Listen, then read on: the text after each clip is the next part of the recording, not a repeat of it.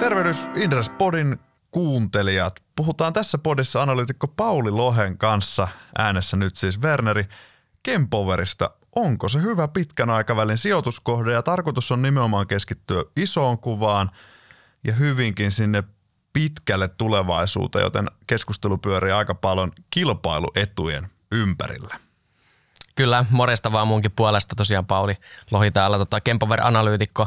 Olen pitkään halunnut tehdä Kempover-podia ja, ja tota, hienoa, että nyt, nyt tota, päästiin Vepun kanssa tänne tota, nauhoittamaan. Tosiaan tänään olisi ajatuksena se, että käsitellään muutamaa isoa teemaa, jotka määrittää sen, että tuleeko Kempoverista hyvä sijoitus vai ei. Ja, ja tota, jätetään sitten ää, muut, ehkä tutummat, tutummat ää, tekijät sitten vähemmälle huomiolle, mutta käydään kuitenkin ehkä lyhyesti, lyhyesti läpi, mistä Kempoverissa on kyse. Eli tota, Kempover on periytynyt suomalaista Kemppi, Kemppi-yhtiöstä, joka valmisti hitsauslaitteita. Tätä samaa teknologiaa voidaan hyödyntää myös sähköautojen latauslaitteissa. Ja tota, ää, tuotteet taidettiin julkaista 2019. Sen jälkeen on ollut hurjaa kasvua. Yhtiö listautui pörssiin vuoden 2021 lopulla ja, ja tällä hetkellä myyntiä koko Euroopassa ja, ja tota, ää, Yhdysvaltojen ää, vallutusta tällä hetkellä valmistellaan. Eli siellä tuotannon pitäisi alkaa tämän vuoden aikana ja, ja tota, ajatus, että yhtiöstä tulee ihan, ihan niin kuin globaali latausteknologian kärkinimi. Ja, ja tota, mutta joo, meillä on niin muutama tämmöinen teema, mitä me tänään haluttaisiin erityisesti pohtia. Yksi oli tämä kilpailuedut ja niiden kestävyys. Sitten on tämä USA-vallotus ja sitten vielä raskas liikenne yksittäisenä segmenttinä, josta halutaan enemmän puhua. Niin nämä on niin tämän päivän pääteemat. Miten Vepu, onko sulla sähköautoa tai oletko tutustunut Mulla ei ole, ei ole kyllä. Onko täällä 200 ihmistä, joka ei Täällä taitaa olla kaksi autoa. Mä yritän välttää tuommoista stressiä tuovaa niin kuin fyysistä.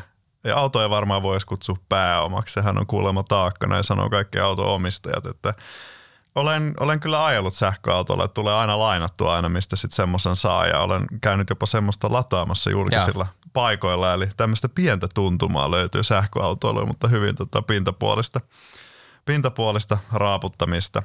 Voisi avata omaa Kempover-suhdetta. Vielä tarkennus, monet tietysti varmasti tuntee mut monelta videolta, mutta aina välillä joku sekoittaa, että Werneri on analyytikko, niin en siis ole, mä oon täällä rakentamassa yhteisöä ja toki on intohimoinen sijoittaja ja oma suhde Kempoveri on, että mä oon aina ollut siitä osakkeesta skeptinen, eli mä oon ollut tähän asti henkilökohtaisesti missannut ihan loistavan raketin ja ollut tosi väärässä – mutta yhtiö vaikuttaa tosi laadukkaalta ja olen Lahdesta kotoisin ja toivon vilpittömästi sydämeni pohjalta Kempoverille niin kuin liiketoiminnassa paljon menestystä, vaikka suhtaudun kyllä edelleen vähän varovaisesti tuohon osakkeen arvostukseen. Siitä ei pääse mitenkään yli eikä ympäri. Joo, joo se on hyvä. mun pään tää podi. Se on, se on hyvä. Kyllä tota, osake totta kai hinnoittelee aika pitkälle Jep. todella vahvaa kasvua. Että.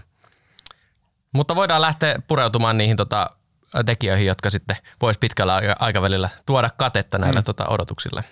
Jos miettii isossa kuvassa, niin liikenteen sähköistyminen, vaikka meillä kahdella ei ole autoa, niin siitä huolimatta niin se tuntuu olevan fakta. Ja varmaan on enemmän kysymys siitä kulmakertoimesta, että millä vauhdilla liikenne lopulta sähköistyy. Et tietysti ekaksi meillä on ollut huikea Tesla ja Kiinassa on Byd ja näkyy Suomessakin yhä enemmän liikenteessä Tesloja ihan kansainvälisestikin. Ja sitten toinen siihen liittyen teknologinen kysymys, jos katsotaan tuonne vetypiireihin, että onko sähkölle oikeastaan relevantti haastaja, että onko se liikenteen sähköistyminen seuraavan 10-20 vuoden päästä, niin onko se niinku aivan varma ja väistämätön nakki vai ottaako vety siitä jonkun osuuden? Mikä on sun Pauli näkemys vetyyn? Joo, toi vety taitaa liittyä erityisesti tuonne raskaan tota, liikenteen puolelle, missä sitä kaavaillaan, että sillä voisi olla joku rooli. Että vaikea ehkä nähdä, että henkilöautoissa vety, vety tulisi näyttele juuri minkäänlaista roolia kymmenen vuoden päästä, mutta, mutta raskaassa liikenteessä kyllä sitä jonkun verran siellä kehitellään.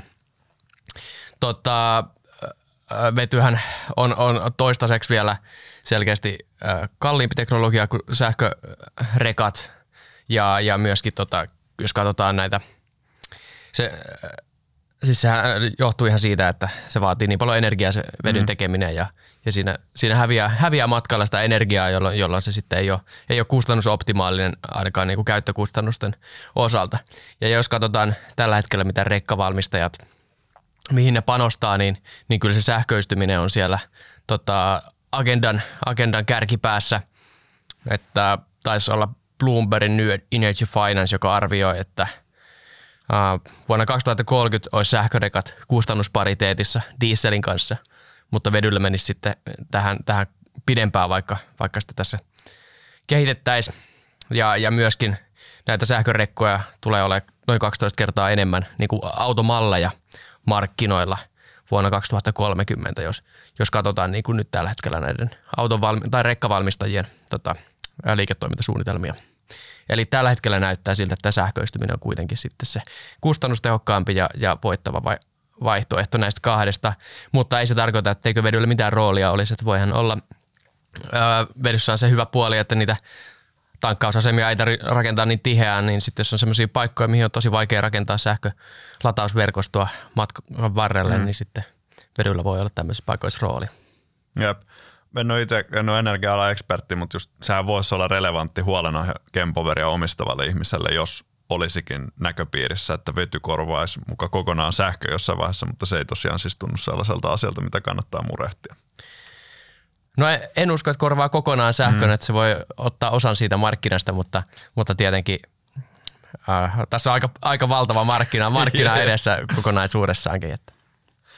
Sitten tämän ehkä voisi, ne kilpailueduthan on varmaan semmoinen ikuinen öö, ki, kiistelyn aihe sijoittajille, ja koska tämä on yhtiönä alusta asti ollut ehkä vähän kiistanalainen, sijoitta, niin kuin katsoo sijoituskeskustelua siinä mielessä, että – Kempoverin osakkeen arvostus nojaa tosi vahvoihin odotuksiin siitä, että yhtiö tulee kasvaa monta, monta, monta kertaa isommaksi seuraavan 10-15 vuoden aikana, mitä se on nyt, tai puhumattakaan mitä se oli listautumishetkellä, joten siihen on ladattu ihan, siihen on ladattu ihan järkyttävän kovat kasvuodotukset, ja sitten mikään ei saisi disruptoida sitä kasvua käytännössä seuraavaan 15 vuoteen. Pitää tehdä tosi arrogantteja oletuksia pitkälle tulevaisuuteen. Miksi sun mielestä Pauli tämä on hyvä sijoituskohde, kun en mä, en mä halua kategorisoida sua niin Kempover bulliksi, koska sulla pitää olla aina oikeus kääntää takkia, mutta sä oot ollut kuitenkin tähän asti osakkeessa pit, niin kuin ison osan aikaa positiivinen ja niin kuin tähän asti myös ihan oikeassa. No joo, jos mä aloitan niin kuin tästä, miten me itse niin kuin tässä kun olen tätä seurannut, niin miltä se on mun silmään näyttänyt, niin siis ensinnäkin se, että tämä markkinapotentiaali on valtava ja sitten Kempower on pärjännyt vaan paljon paremmin kuin kilpailijansa tällä markkinalla. Eli, eli asiakkaat tykkää näistä tuotteista, sähköautoilijat, tosi monet on sitä mieltä, että Kempowerin laturit on luotettavia ja halutaan mennä sinne, missä niitä on tarjolla. Ja sitten samaan aikaan Kempower on mark- markkinan kannattavin yhtiö. Ja, ja tota, pystyy, pystyy tekemään jo rahaa, kun muut, muut vielä polttaa rahaa tällä hetkellä ja bruttokatteet on, on toimialalla parhaat, niin se niin kuin näyttää, että kilpailuedut on aivan, aivan niin kuin kiistattomat tällä hetkellä. Ja sitten voidaan lähteä puhumaan siitä, että, että, että kuinka hyvin ne kestää pitkällä aikavälillä, mutta, mutta näin. Joo, tosiaan, jos ajatellaan vielä tuota markkinan kokoa, niin Kempo Verha itse arvioi, että vuonna 2030 taisi 14 miljardin markkina – DC-laturimarkkina Euroopassa ja Pohjois-Amerikassa, kun se viime vuonna oli 1,4 miljardia, eli kymmenen kertaistuisi tämä markkinan koko. Ja, ja se tietenkin jo itsessään tekee, tekee valtavan kasvupotentiaalin Kempoverille, että vaikka ei voitettaisi enää yhtään markkinaosuutta, niin silti, silti liikevaihto painuu yli miljardin vuosikymmenen lopulla. Että tavallaan se, se on sitten mi, mihin suuntaan katsotaan ja – myös, myöskin se 14 miljardia, niin sehän ei tarkoita, että koko liikenne olisi sähköistynyt siinä vaiheessa, vaan meidän arvio on, että tämä vastaa suurin piirtein se, sitä, että autokannasta 17 prosenttia olisi sähköisiä henkilöautoista, uusista autoista, uusia autojen myynnistä 60 pinnaa suurin piirtein siinä kohtaa, ja, ja sitten busseista noin neljäsosa, rekoista 10 prosenttia autokannasta. Eli, eli siinä on vielä niin kuin paljon, paljon tota, kasvuvaraa vielä tämän vuoden 2030 jälkeen. Mm. Mutta joo, se on erittäin hyvä kysymys, että kuinka kestäviä nämä Kempoverin kilpailuedut on pitkällä aikavälillä. Tämä tasavirtateknologia on itsessään aika vaativaa, että suuri osa näistä markkinoilla toimivista yhtiöistä on syntynyt tasavirtateknologiaa aikaisemmin hyödyntävien yhtiöiden ympärille. Eli siellä on, siellä on näitä tämmöisiä perinteisiä mm. sähköelektroniikkayhtiöitä, ABBtä, Siemensia – Ja sitten siellä on tämmöisiä niin Kempoverin tyyppisiä, jotka on lähtenyt ponnistanut hitsauksesta tai, tai jostain muusta ja tämmöisestä niche, enemmän niche-segmentistä. Ja, ja on niin kuin tähän todella vaikea tulla, jos et ole ennen tehnyt DCtä, niin, niin mukaan tähän markkinaan. Et, on valtava määrä toimijoita ja paljon enemmän semmoisia startup-henkisiä, mutta DC-latauksessa tämmöisiä, tämmöisiä ei juuri ole ja, ja tota, tällä hetkellä nollasta on niin todella vaikea lähteä liikkeelle. Argumentoiko sä tällä markkinalla ainakin tässä vaiheessa niin kuin miten muotoilisi tämän, että markkinan rakenne on terve, että siellä toimivat yhtiöt pystyy tekemään tervettä tulosta tai tervettä pääomantuottoa, jos ollaan vielä eksaktimpi, just sen takia, että alalle ilmeisesti on aika isot alalle tulokynnykset. No siltä se näyttää, että alalla on noin 20 kilpailijaa, merkittävä kilpailija ja heistä aika suurella osalla on vaikeuksia tehdä rahaa tässä markkinassa, no. koska äh, se teknologi- teknologian tekeminen on vaikeaa, menee paljon rahaa tuotekehitykseen, ää, vaikea, vaikea saada riittäviä katteita, ellei, ellei sun tuotteet sitten ole niin hyviä kuin Kempoverilla. Eli, eli tota, kyllä tässä todennäköisesti tulee käymään niin, että muutamia yhtiöitä pikkuhiljaa tippuu pois ja tavallaan kilpailijoiden määrä, määrä vaan entisestään laskee ja, ja laatu paranee. Mun pitää korjata sitä mun edelliskysymysmuotoa, että markkina on rakenteellisesti terve siis niille muutamalle voittajalle. Mm. tota, yleensähän nopeasti kasvava markkina.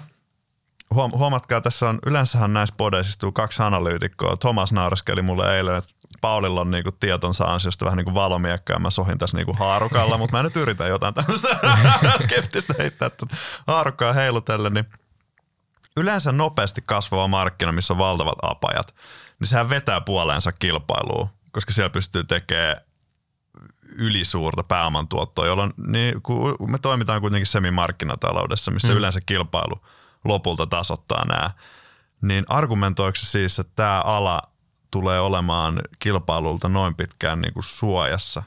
Käytännössä niin kuin jälleen kerran, tämä koko ajan linkittyy vähän siihen arvostukseen, mutta jos osaketta saisi viidellä eurolla, niin mehän ei tarvitsisi keskustella tämmöisiä, mm. koska osakkeesta maksetaan ainakin eilen se noin 40 euroa per kipale. Toki se on volatiili osake, voi olla silloin kun tämä menee ulos, niin eri, mutta isoja odotuksia. Joten sijoittajan mun mielestä pitää näitä oikeasti stressata, niin väitäksä, että sinne ei tule sitten vaikka uusia pelureita? Joo, toi on validi pointti. Mä väitän, että tämä teknologia on vaikeaa, vaikeaa tehdä ja se vaatii sitä, että on taustaa ennestään tasavirtateknologiasta, jotta, se, jos, jotta sulla on niin edes realistiset mahdollisuudet liittyä tälle markkinoille mukaan.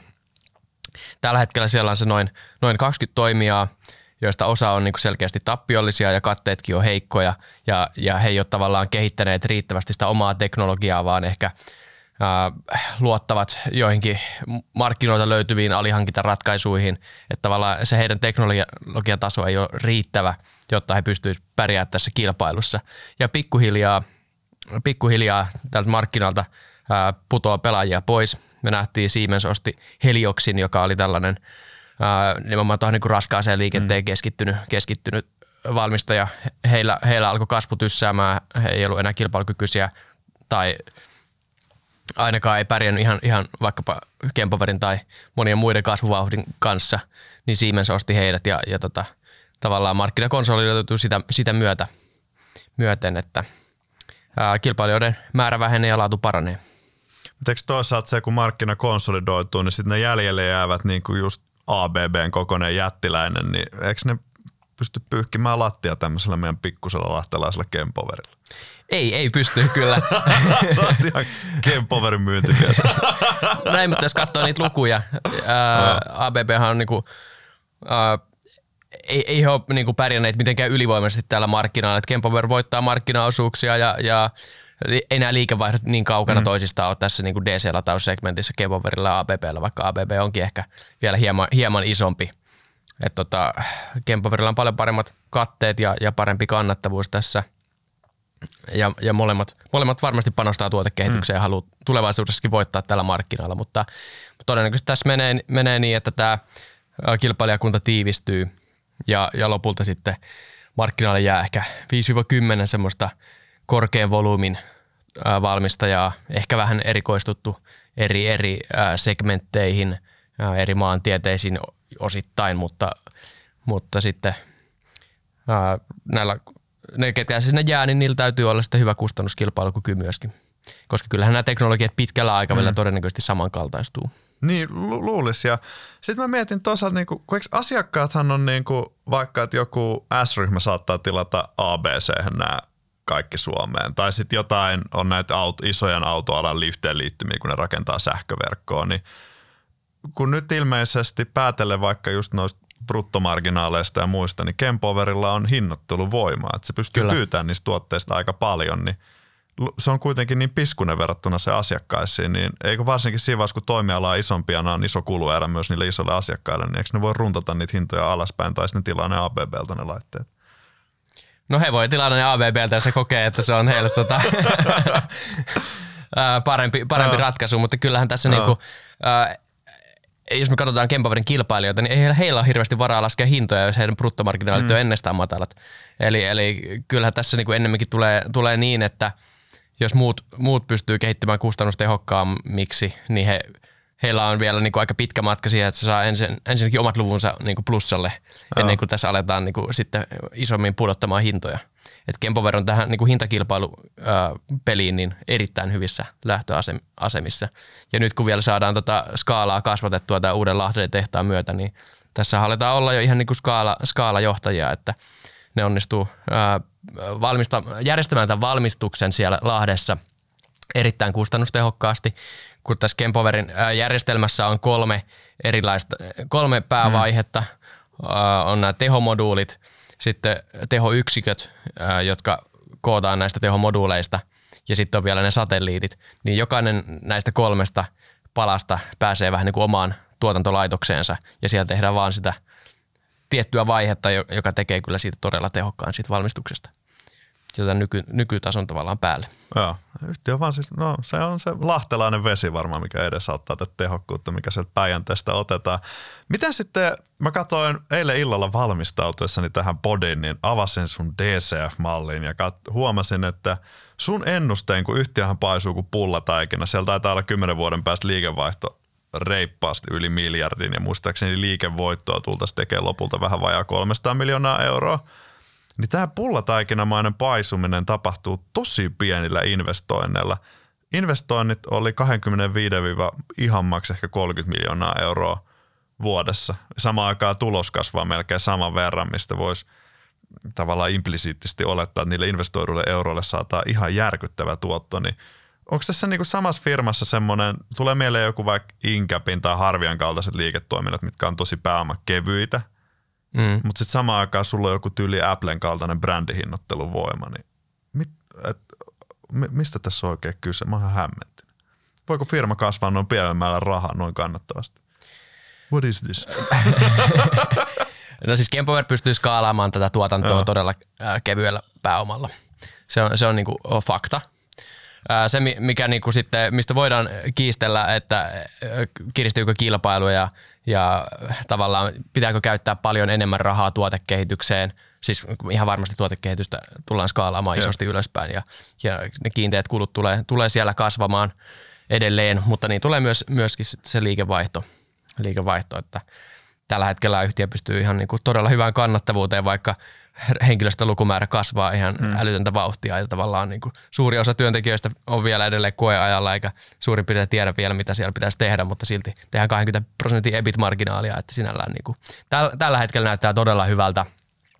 Ja sitten jos mietitään niitä, että tavallaan investointikustannuksia, niin täytyy muistaa, että toimialalla on monia yhtiöitä, jotka on polttanut jopa satoja miljoonia euroja siihen tuotekehitykseen, heikkoihin katteisiin, kiinteisiin kuluihin. Eli, eli monille toimijoille, jotka on tavallaan ihan varten otettavia pelureita tällä mm. markkinoilla, yksi ja isoimpia yhtiöitä, niin he on käyttäneet satoja miljoonia euroa siihen asemaan päästäkseen. Kempover taas, ää, se on perinnyt teknologiansa Kempiltä, sitä on kehitetty kymmeniä vuosia ja, ja tota, se on niin kuin valtava assetti yhtiölle, mikä ei näy missään taseessa. Mm, niin näinpä totta, että huomattavalla investoin, tärkeät investoinnit on tehty jo aiemmin toisen yhtiön nimissä. Toki varmaan kuulijalle hyvä huomauttaa, että kaikki patentit, nehän on siirretty Kempoverille. Että, kyllä. Että Kemppi on Niitä... tärkeä alihankkija muistaakseni. Mutta, kyllä, kyllä. Ja tietysti Kemppi Groupi omistajana. Mutta, joo, joo, joo, kyllä.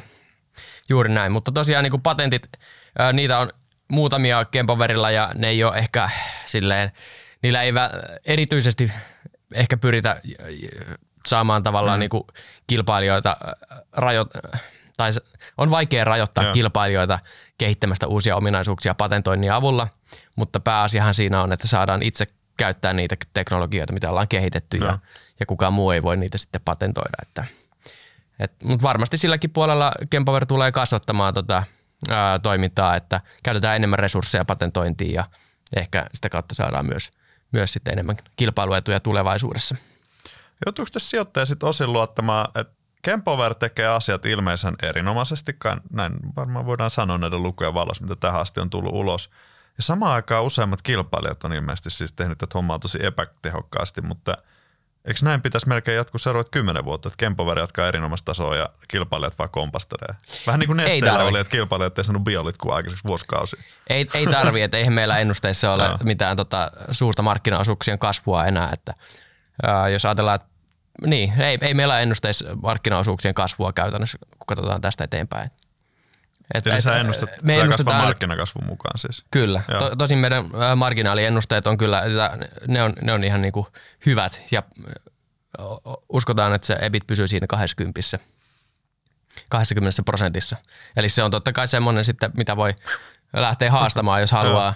Mutta kyllä markkinoilla on valmistavan teollisuuden yhtiöitä, jotka tekee ylikin sen 20 prosentin EBIT-marginaalia. Jos se vaan vaatii sen, että sulla on tavallaan riittävän, riittävän erikoistunut tuote, missä ei ole niin kuin valtavasti kilpailua, se on riittävä skaala ja se mittaluokka on semmoinen, että ne ei ole mitään isoja projekteja, vaan ennemminkin semmoista, niin kuin puhutaan tuhan, tuhansista kymmeniin tuhansiin euroihin per, per laite, mm. niin se on tavallaan se niin kuin sweet spot, missä sä pystyt, pystyt sitten – tekemään hyviä, hyviä marginaaleja. Vaikkapa esimerkki ää, Ruotsista Atlas Copco tekee semmoista niinku Päätit sitten sopivan kokoista valmistaja heti.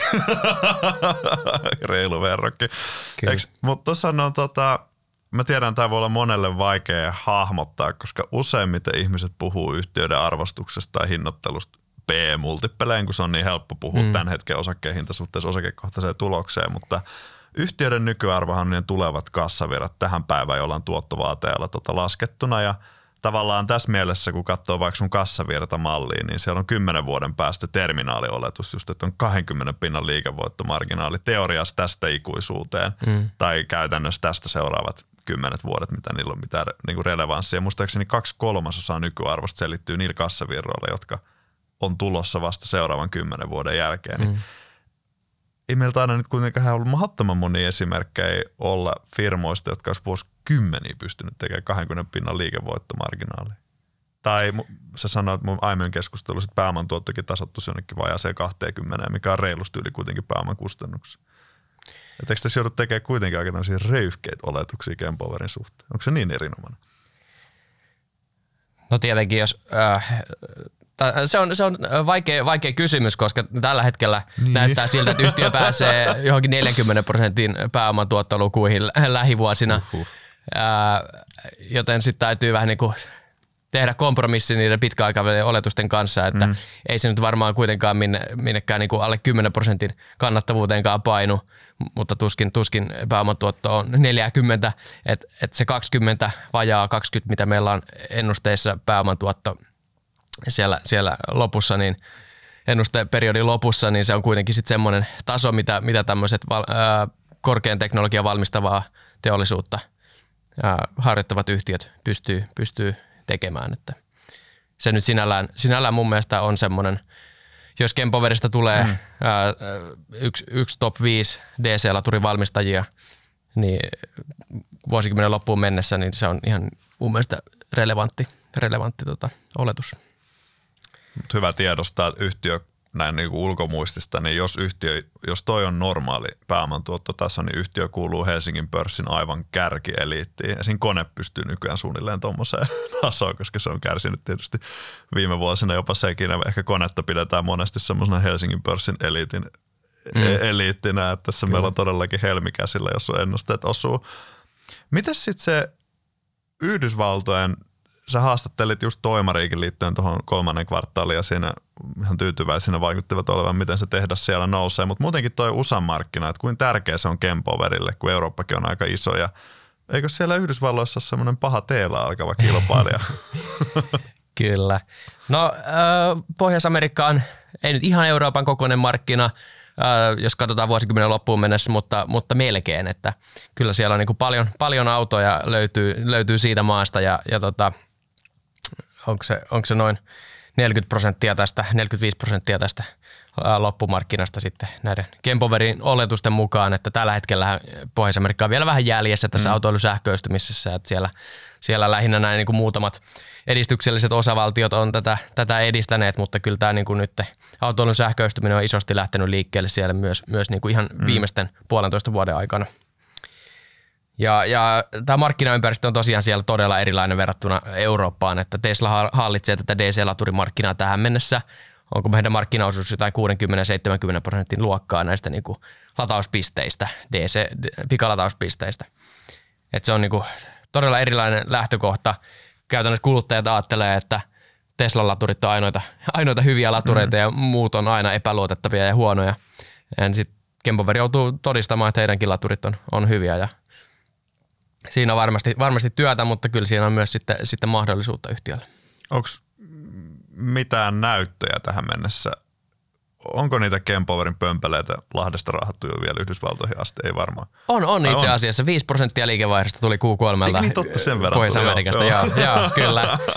Et tota, jopa jopa niinku täältä Euroopasta asti niitä ollaan tilattu, mutta kyllähän se joo. tulee olemaan niinku se paikallinen tuotanto keskeisessä roolissa, että kun se saadaan tämän vuoden aikana – käyntiin.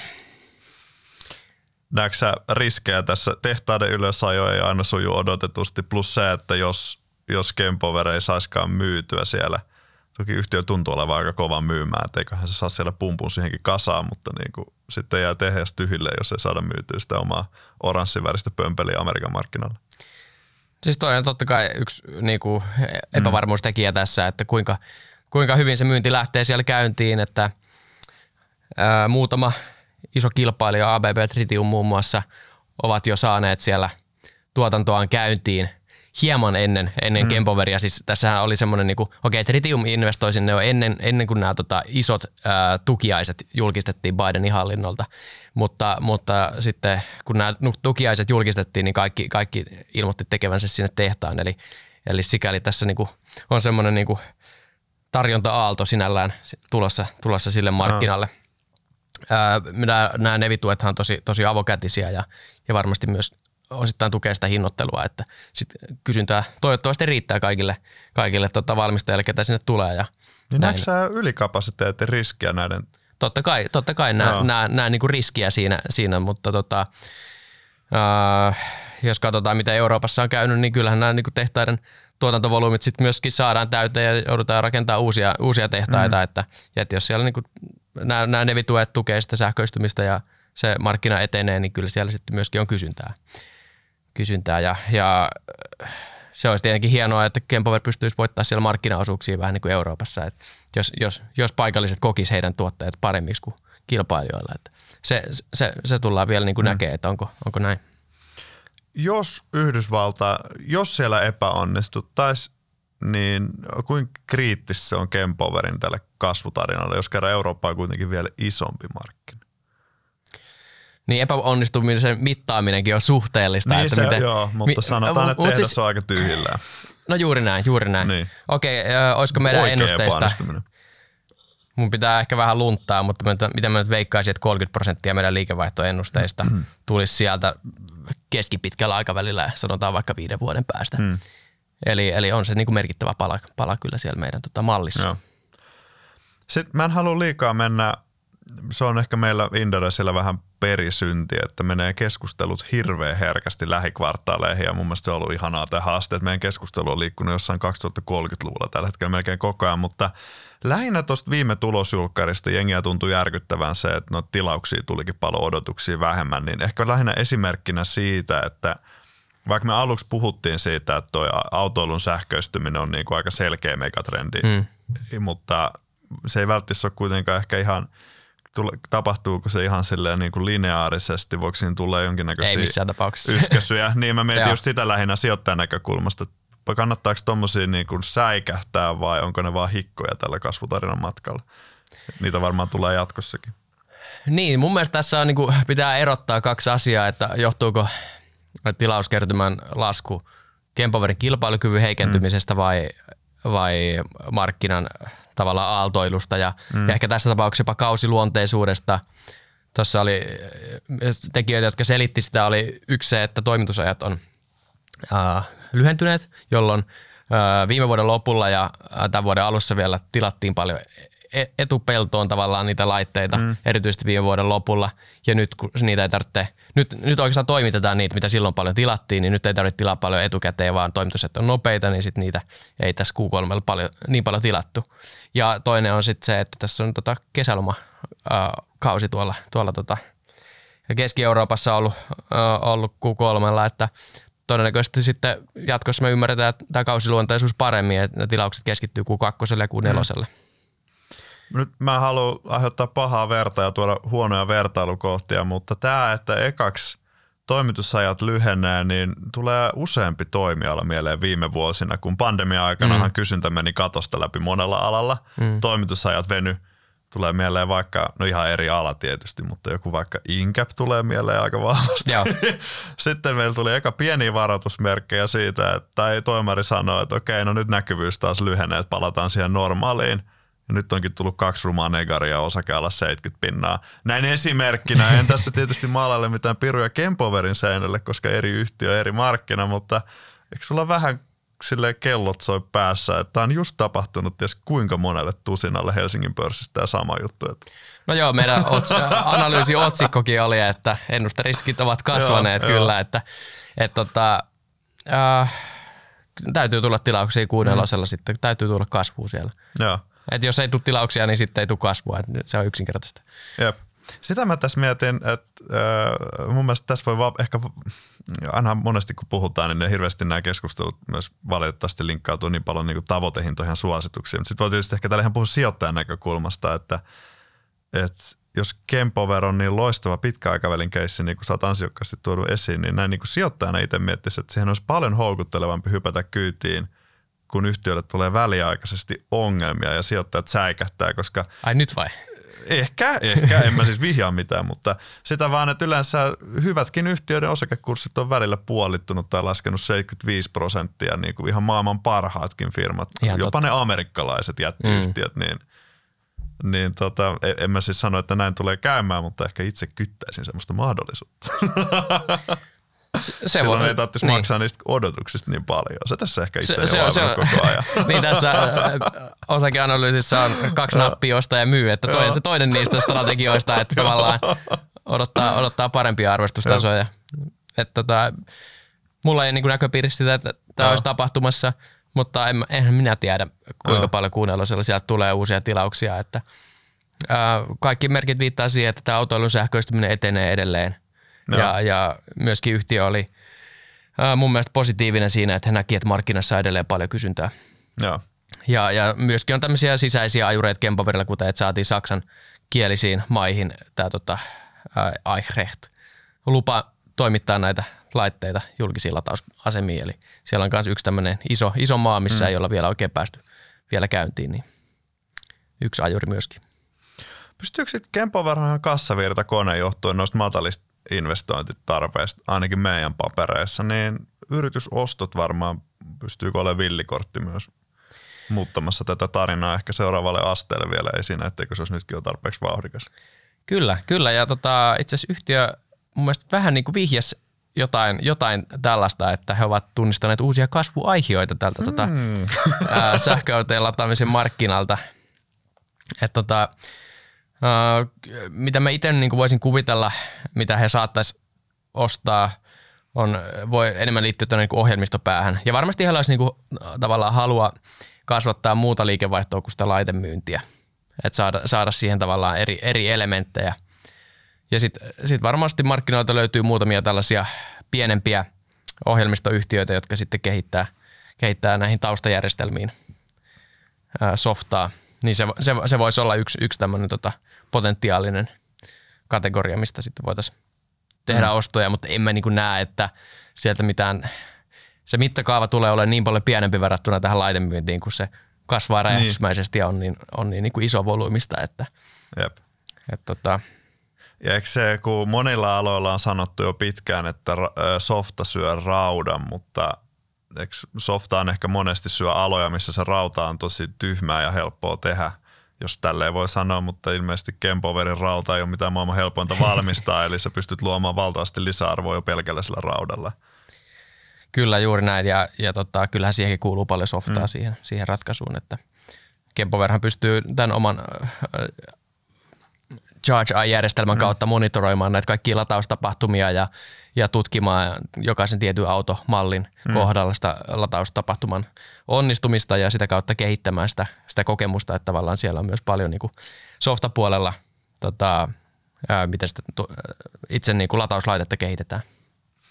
Kilpailusta vielä tuli mieleen, niin onko lataamisen alalla kiinalaisia, koska Kiinassahan on kuitenkin tosi paljon sähköautoja ja tietysti myös kiinalainen vaikka sähköautovalmistaja Byd on varmaan ollut monen mm. niin kuin eteen tulee väkisinkin sekin yhtiö tosi paljon ihan useampi, niin luulisi, että siellä olisi myös Joo. osaamista ja kiinalaisilla on hirveän paha tapa harrastaa isoja valtion tukia kroonista ylikapasiteettia ja sen takia siellä useilla aloilla nähdään, että sitten tulee oikeastaan ulkomaille polkemaan hinnat, koska heidän on pakko käyttää, he ei halua leikata omaa kapasiteettia, niin onko tämä jonkinnäköinen uhkakuva, että kiinalaiset niin kuin pilaa sitä markkinaa? Tähän mennessä ei ainakaan sen verran, mitä mä, mä oon tutkinut markkinaa ja kuulu, kuulu yhtiöiltä, niin ei ole kiinalaisia kilpailijoita juurikaan, että Pohjois-Amerikassa ei ole ollenkaan ja, ja, ja Euroopassakin ehkä tyypillinen on se, että toimitetaan bussia siinä samalla sitten laturi.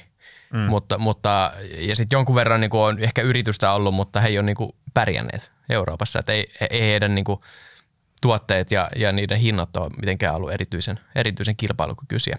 Ja sitten täällähän on, on Euroopassakin valmistajia, jotka käyttää kiinalaisia komponentteja ja teknologiaa. Ja, ja tota, sitä on, voi tietenkin olla ulkopuolisen vaikea havainnoida, että, että se ei olekaan heidän kehittämänsä teknologia sen pömpelin sisällä. Ja mm. tällaista yhtiöt on yleensä tosi, tosi heikosti tavallaan sitten varautuneet siihen markkinan. Tavallaan niin kuin, että pitäisi kehittää tuotetta ja saada omaa kilpailukykyä, niin jos sä oot tavallaan kopioinut se teknologiaa jostain kiinalaiselta, niin, niin silloin tota, sun on aika vaikea sitten kehittää sitä omaa, omaa tuotetta eteenpäin että äh, ehkä vielä noista valtion tuista, mm. niin mä veikkaan, että kuitenkin tämä on vähän sen verran niche-markkina tämä lataus.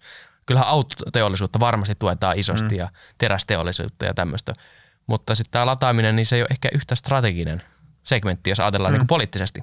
Jep, toi on kyllä hy- hyvän kuulonen pointti. Sitten vähän tämmöinen ufompi, mutta niin kuin mä aluksi mainitsin, niin mä taistelen täällä haarukalla ja silloin pitää tarttua jokaiseen olionkarta ja pulloa, mitä Anna tulla. Lahtela, lahtelaiseen yhtiön sopii tämmöiset lahtelaiset baarivertaukset tosi hyvin. Niin tota, öö, tietysti nyt autot ladataan niin, että se useimmissa tapauksissa, jos ei ole himassa laturia niin, tai mahdollisuutta ladata siis, niin sitten se viedään – ABClle tai johonkin kivaan kahvilan viereen ja sitten se pökätään siihen ja venataan se puoli tuntia viiva 40 minuuttia tai kauan kestääkään, mutta onko mahdollista kymmenen vuoden säteellä, no jotkut ufoimmat jututhan on ollut jo vuosikymmeniä, että yli kitka, mitä tulee asfaltista, niin lataa auton, semmoinen nyt tuskin toteutuu, mutta tarkoitan, että onko se välttis, voiko se tapa, millä auto lataa, ladataan, niin muuttua ihan täysin kymmenen vuoden sisällä?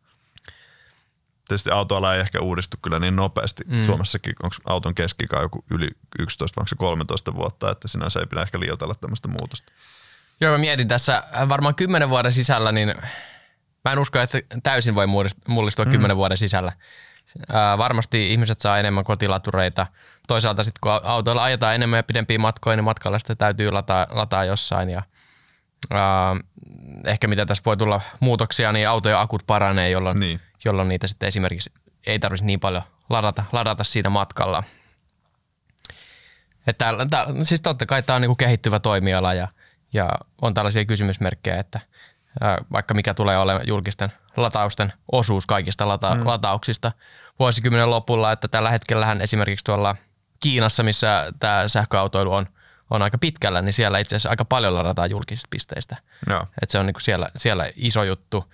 Sitten, sitten taas Pohjois-Amerikassa, missä kaikilla on omakotitalo, niin ladataan aina sieltä. Yleistyksiä, joo. Et sanotaan, mutta okei, Pohjois-Amerikassa ehkä 20 pinnaa on näitä julkisia latauksia, Kiinassa ehkä 40 ja Eurooppa sitten jostain siitä väliltä. Että tota, tää on niinku karkea, karkea tämmönen.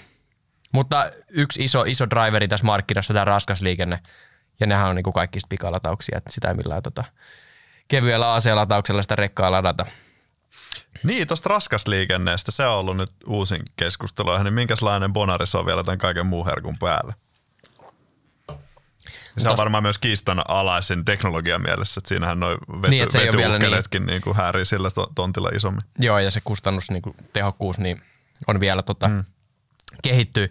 Tästä 14 miljardin markkinasta, mitä Kempovero arvioi vuosikymmenen loppuun mennessä, niin siitä yhdeksän pitäisi tulla raskaasta liikenteestä. Eli se on iso, iso osuus siitä.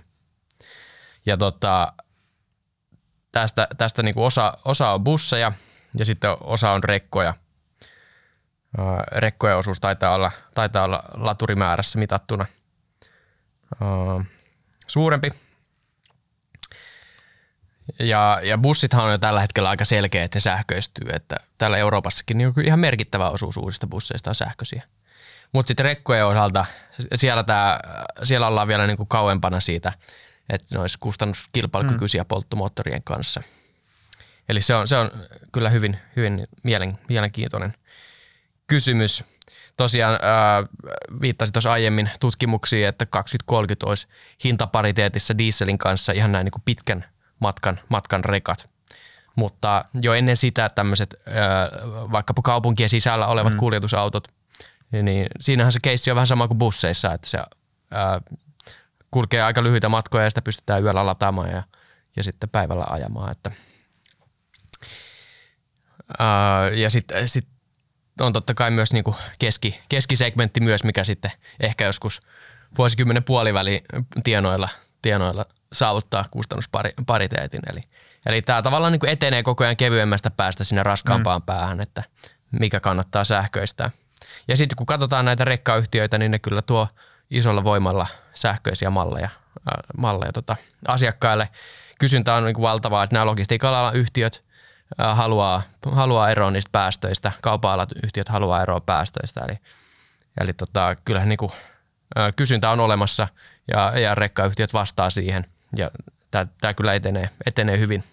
Sä meinaat, että se Nikolan rekka, joka vyöryy ainoastaan alamäkeä ilman moottoria, niin se ei ole se voittava peli kymmenen vuoden säteellä. No, pakko sanoa, että mä en ole tähän niin Nikolaan vyöryvään rekkaan niin paljon käyttänyt aikaani, mutta, mutta tota, sen verran mitä mä oon ymmärtänyt, niin kyllä tämä kyllä tää niin vety, vety on pidemmässä puussa kuin sähkö kuitenkin. Että, ja ja sitten loppujen lopuksi aina se halvin, halvin voittaa tämän niin ison, ison pelin ja, ja kuitenkin sitten säh, sähkö on mm. siinä kustannustehokkaampi, että kyllä. Sellainen niin ihan mielenkiintoinen nosto, oliko, oliko Scania, joka on arvioinut, että oliko 25 vai 26, 10 prosenttia heidän rekoistaan olisi sähköisiä, mitä mm. he toimittaa asiakkaille. Ja tässä on se hyvä puoli, että silloin kun sä toimitat sähkörekan, niin sillä on pakko olla latausjärjestelmät olemassa. Niin, se kauan ilman sitä kyllä pyörii. Niin, niin. Eli, eli käytännössä se tarkoittaa, että sitten näiden latauspisteiden rakentaminen alkaa jo ennen kuin niitä rekkoja isosti sinne tota, teille pierii. Mm. Ja siitä saatiin ihan hyvä osoitus tässä nyt tällä viikolla.